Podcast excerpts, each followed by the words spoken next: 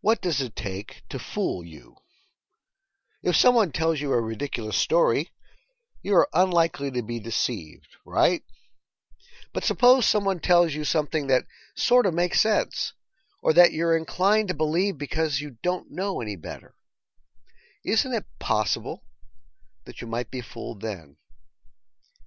If you're like me, you probably get all kinds of emails warning about things that kind of seem plausible.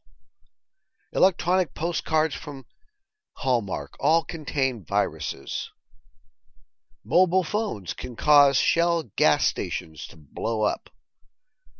Deadly spiders from some mysterious country are lurking in the restrooms of Olive Garden restaurants.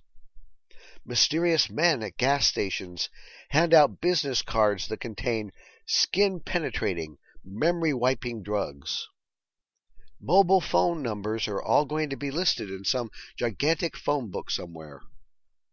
Bill Gates will give you some of his money if you send enough emails to your friends.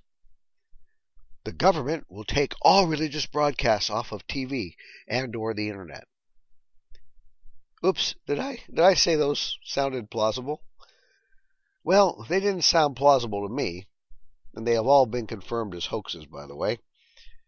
But they did sound plausible to the people who sent them to me.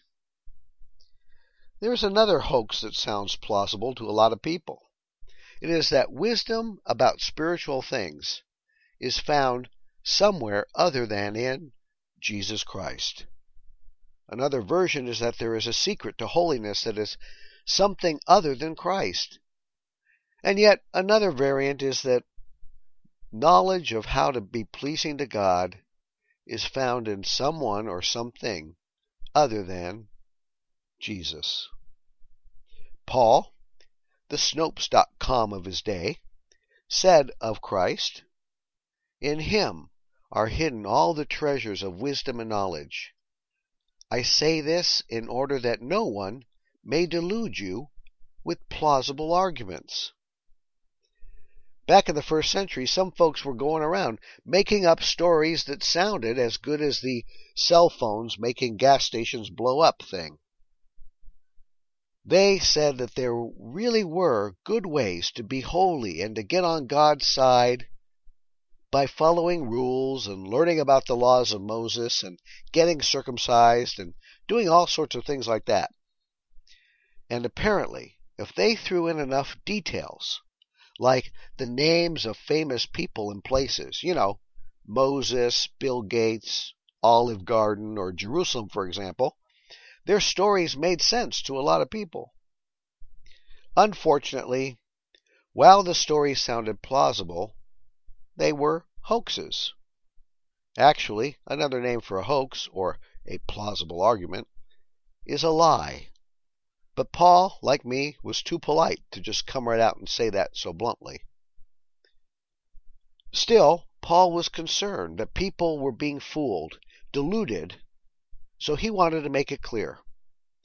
There is no knowledge or wisdom of spiritual things apart from Christ. There is no way to holiness other than through Jesus Christ and faith in Him. There is no secret way to please God except through knowing Jesus Christ, just like there is no way to get money by sending emails. As dramatic and appealing as the myths may appear, they are just that. So, Delete the emails about the toxic spiders and the mysterious business cards.